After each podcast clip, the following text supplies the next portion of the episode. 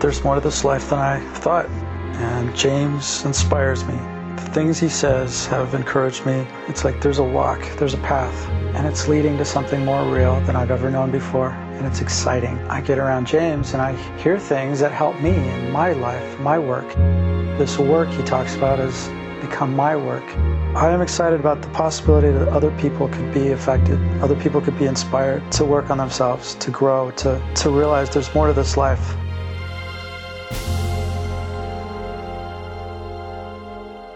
Why work is a question we ask ourselves periodically in many different ways. Why should I be doing this work?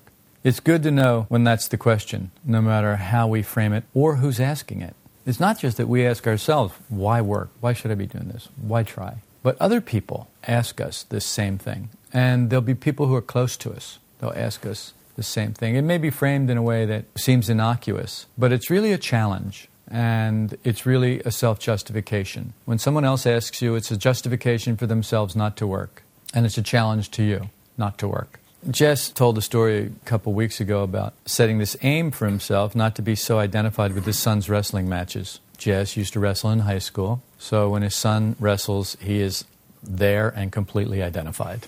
And so he made it an aim not to be as identified as he had been. Well, he shared that aim with someone else, someone who no longer works. And that person asked, Well, why don't you just let yourself enjoy the match? The real question is not, why don't you just let yourself enjoy life? Why don't you just be real? Why do you try and discipline yourself in these areas? Why don't you just be real? Why don't you just let it out? Why don't you just enjoy life? Why don't you just have fun? Why don't you just do all these things? Why don't you just give yourself over to these things? That's really the question. It, no matter how it sounds, that's the question. You have to learn how to divine the real question when you hear something. And the only way to do that is to start to be sincere, genuine, and honest with yourself. You must observe yourself, and you must do it sincerely without criticizing yourself, and you must be genuine about wanting to know the truth. If you are, you will find the answer. Those who knock, it's open to them. Those who seek, they find. Those who ask, receive. It's the way the universe works. The universe is set up request response.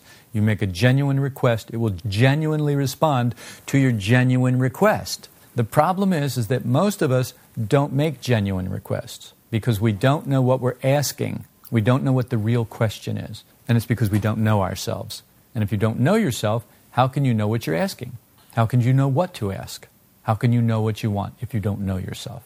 This is the first thing. You've got to begin to know yourself which is very difficult because the self that we know is not the self that we really are. It's the lie that we have bought. It, it's the album of pictures that we have collected that make us look good. So the real question here is why work?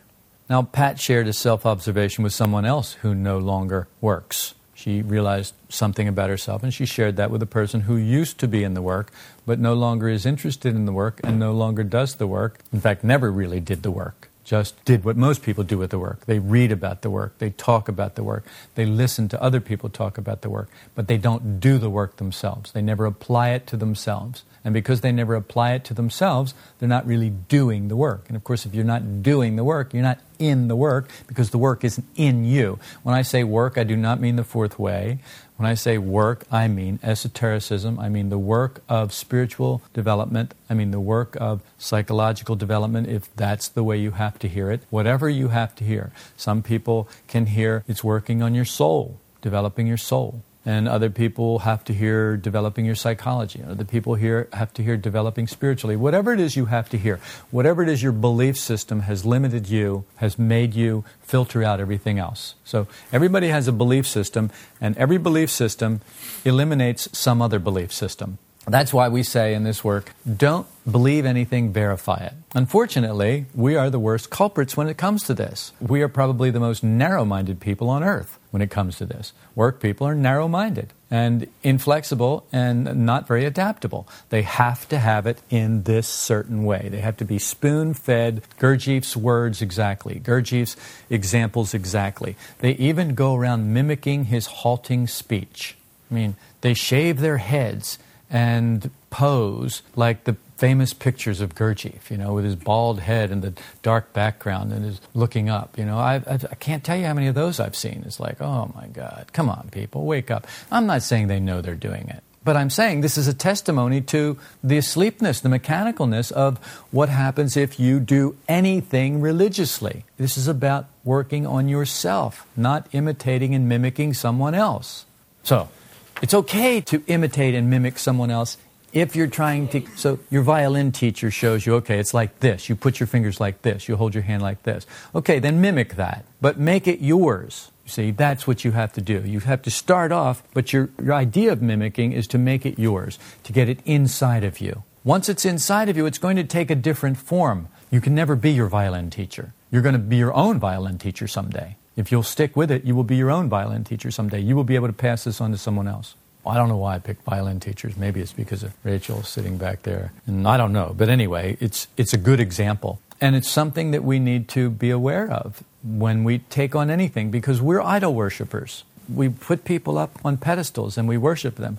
And it's not good to do that because we need to be looking inside of ourselves and finding whatever it is we're projecting out there inside of ourselves, whether it's good or bad. Sometimes it's harder to find the good things inside of ourselves than it is to find the bad things inside of ourselves. It's like we seem to muckrake easily, but Give someone a compliment, pay someone a compliment, and notice how their eyes are averted, or how they ignore it, or how they'll brush right over it. They're doing that on the outside. On the inside, they're not doing that at all. On the inside, they're taking it to the bank. you know, on the inside, they're doing something with it. On the outside, they're pretending not to. And so we need to see these things about ourselves. You need to see this about yourself. That's really the bottom line. You need to see this about yourself.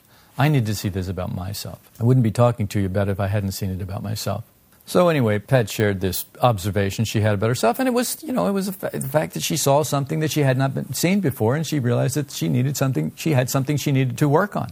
She needed to bring this up into her consciousness. She needed to make this alive in her awareness. She needed to have this thing hanging on the wall where she could see it, so that it couldn't do what it did when she couldn't see it. When it was out of sight and out of mind, it could work anything it wanted to work. But if she kept it in the light, then it couldn't do that so much. So, one of her things is thinking, okay, well, this guy's, he understands the work, I can share this with him. Well, it wasn't that way. He had a very negative reaction to it and got very angry and said, you know, well, why work? His idea of work was all negative. Why do you have to be so negative? You found something wrong with yourself. That's negative. Why do you have to do that? Why do people always have to do that?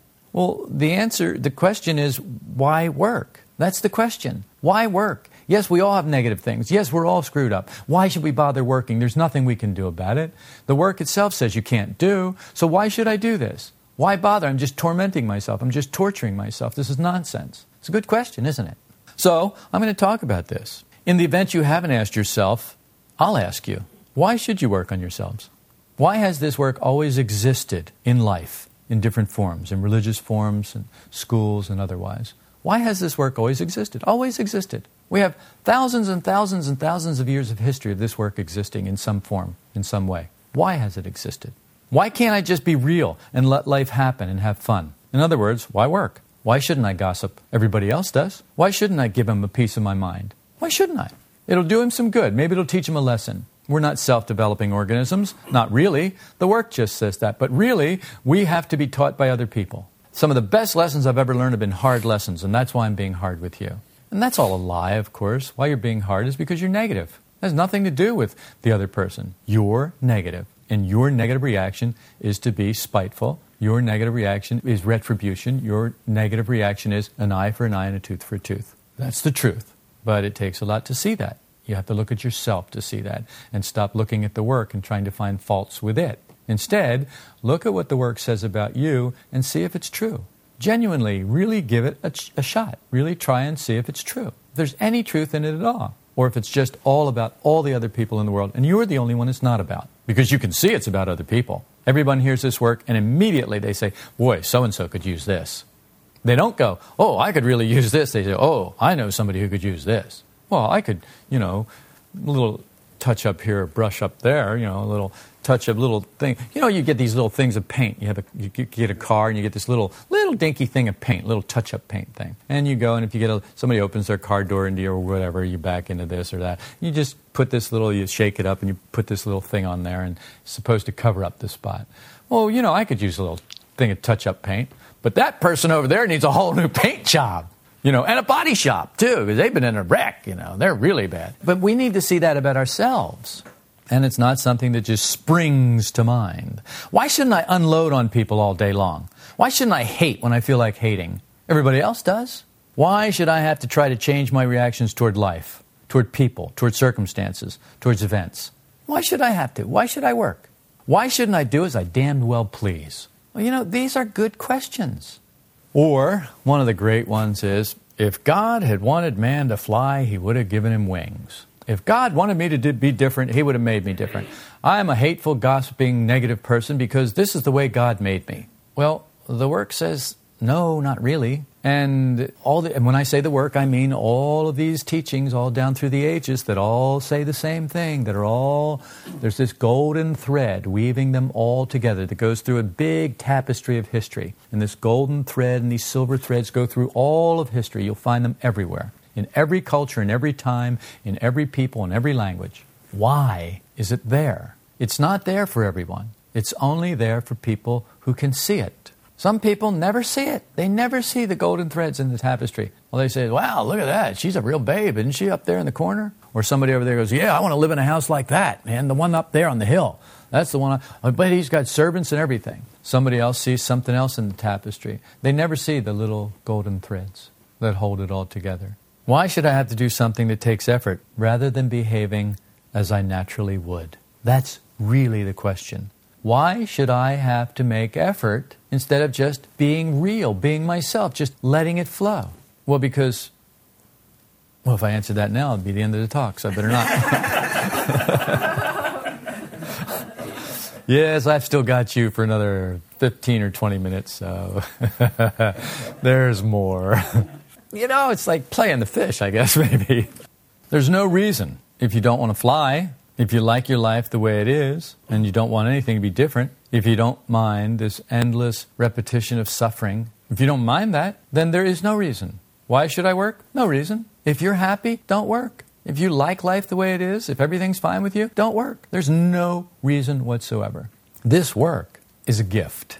And if you've been fortunate enough to receive that gift and you know it, then the question won't be so pressing for you why work? But it still will come up and you must account for second force. There are forces that will oppose your efforts, and one of them is why should I? Why work? Why bother? Maurice Nicoll said, The greatest hypnotism in life is that you think you will find your goal in life. This is absolutely the linchpin, the greatest hypnotism in life. This is what keeps us asleep, thinking that you're going to find your goal in life. It keeps us hooked. This work is about awakening from sleep. What sleep? Kabir wrote, Whenever the wave of lust comes, one should wake himself up. When you're carried off by passion, you behave in a certain way. The cat is behaving in a certain way now because there are things outside that are moving in a way that attract his attention and trigger his instinctive moving center and make him behave in a certain way. So he is trying to catch and kill, catch, play with, and kill whatever small flitting thing he sees out the window. And he is completely obsessed with that. He is in a passion. Would you agree?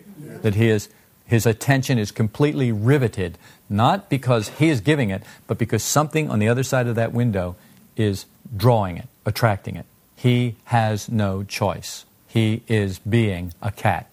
Agreed? Good. The reason I asked you before we started this whole talk to notice that was because I want you to make sure that you understand that you are like that. That that is exactly what you are like. Your attention is just as captured by things in life, and you are just as helpless as that cat. There's nothing else that you can do. So, my question is why work if there's nothing else you can do? Well, because you're not a cat. You have the possibility of evolution. You have the possibility to do something else. You have the possibility of making a choice. He has no possibility of making a choice. No possibility at all. He has no possibility of consciousness in his current state. Maybe next time around. But now, no way. When you're carried off by passion, you behave like the cat. While under the control of passion, you may do much harm by what you say and what you do. I ask you this in those circumstances, are you awake or are you asleep? Are you hypnotized or not? While under hypnotism of passion, you thought everything you said and did was right. Later, you may realize it was wrong. What hypnotizes us and puts us to sleep is the passion, the lust. Kabir wrote, as I said, whenever the wave of lust comes, one should wake himself up. Lust and passion are the same thing strong, almost uncontrollable emotional desires. Why is it you give someone a piece of your mind? Because you're in a passion, because it's a strong, almost uncontrollable desire. When can you control it? When that person is a police officer or somebody who has a gun in your face. It's amazing what kind of self control you have in a moment like that, isn't it? Whereas if it's your wife or your husband or your kid, forget it. There is no self control at all. There's no reason not to give them a piece of your mind. So, the only things that give us a reason to work are things in life when we do that.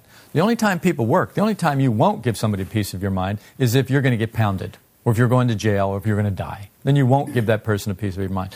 But if there's if you see no consequence that you can't deal with, fine, you'll give them a piece of your mind. It's not like you have a choice about it. And if it's an underling and you can do it for free, ho, ho, ho.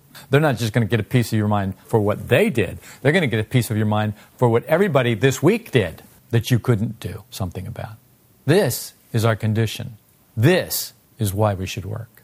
So while we're in this passion, while we're in this lust, we justify it. We justify what we do. We justify what we say.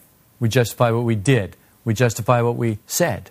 We've got it all worked out. Well, it was because of this. Well, there was nothing else I could do. Well, it was because of that. Self justifying is putting yourself in the right all the time. Let's get this straight. Self justifying is putting yourself in the right all the time. Now, know this as a fact, as a truth. You self justify. But I only do it sometimes. If you self justify, you put yourself in the right all the time, because that is the definition of self justifying putting yourself in the right all the time. But I don't put myself in the right all the time. Sometimes I admit I'm wrong. Yes, and when you do that, you're right, aren't you?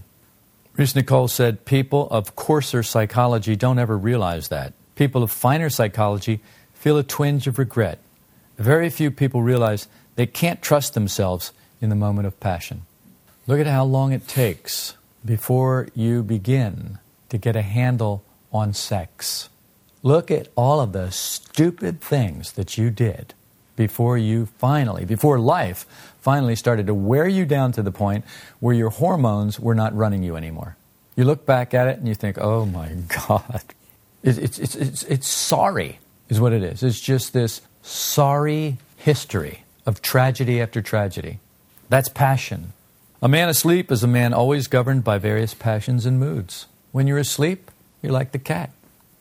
You're governed by whatever's out there that's triggering your passions and moods.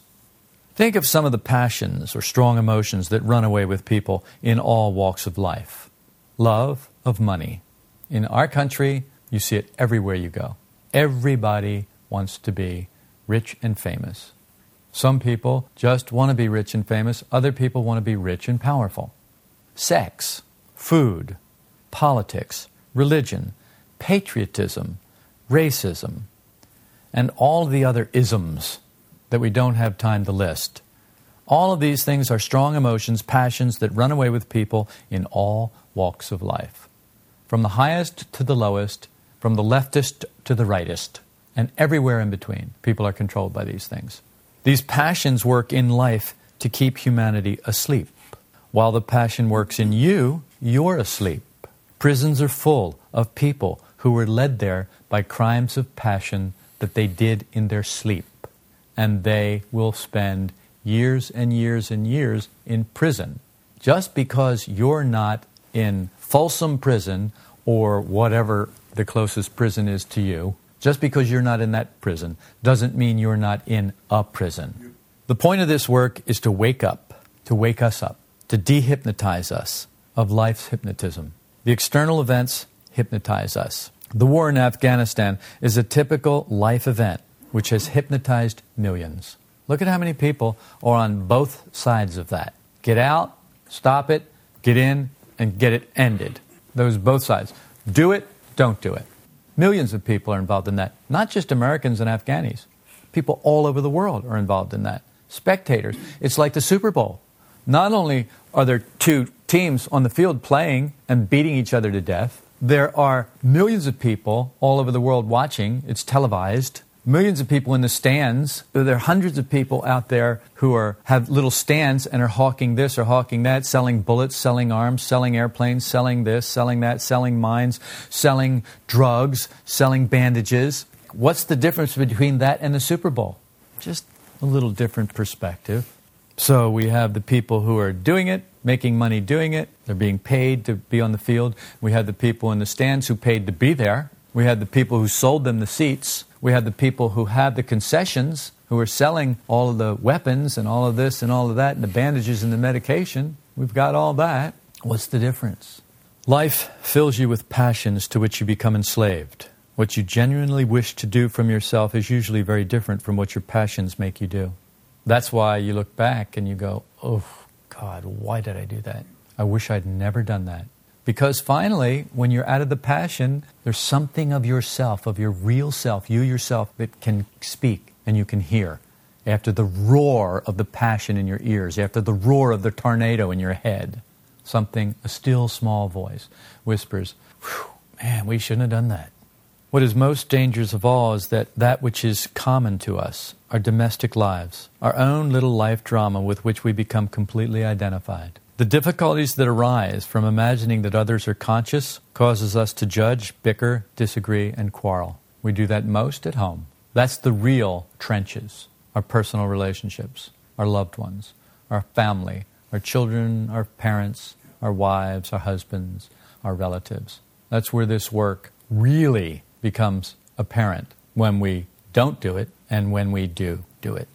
Maurice Nicoll said, as a rule, a hypnotized man marries a hypnotized woman, and then their married life consists in overcoming their self hypnotism, usually, if they are in the work. If they're not in the work, then it's usually with bad results. The divorce rate is well over 50% in this country. I'd say that's usually with bad results, wouldn't you? Your goals in life are a major hindrance to your spiritual development. I know I've been hitting on this pretty hard recently, and I can't promise, but maybe this will be the last time. this week. Wait, this week just started today. Next week. next week, maybe. Maybe next week it'll be different. How many of you have made power and possession your goals? Okay, these belong to man asleep. This work will show you your goals are not bringing you peace. They're not bringing you internal happiness. Upon this discovery, many leave the work to find peace. Yes. Oh, absolutely. Because do not suppose that I have come to bring peace to the earth. I did not come to bring peace, but a sword. For I have come to turn a man against his father, a daughter against her mother, a daughter in law against her mother in law. These words sound familiar? Matthew 10, 34 and 35? Yes. People leave this work to find peace. They sue for peace. They sacrifice the truth for their peace of mind because the truth troubles them. This work troubles you. You bet it troubles you. And I should trouble you. And I know I do. I can tell just by the way you behave toward me that I trouble you mightily on various occasions. And the only thing I can say is, wow, I do a great job, don't I? I trouble you. Whereas someone else may not trouble you at all. They may say these things and it just doesn't matter. But if I say it, somehow I say it in a way, or somehow we have a relationship that if I say it, it's like, oh, oh. Some idiots will use that to justify quarreling. This is feeding the personality which lives by and for these goals, these passions. The false personality is kept alive by these passions. It could not exist without them. It gets its force, its energy, its life blood from stealing the force that you allow these passions to take from you, rather than using it where it was supposed to go.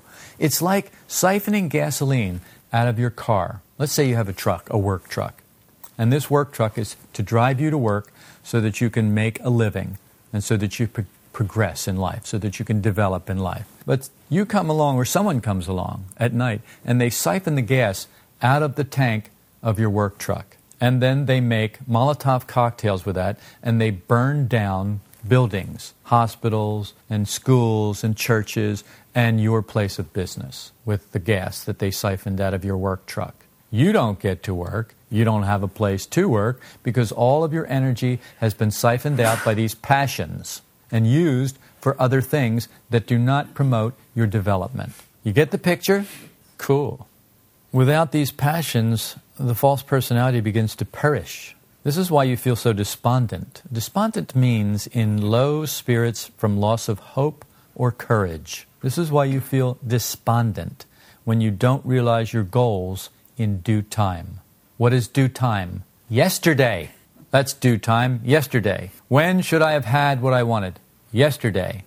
You've got to find out what kind of a person you are. You must come to yourself and see what drives you. When you see the passions, the desires, and the goals that hypnotize you, that run you, you must use what has been taught to wake yourself up.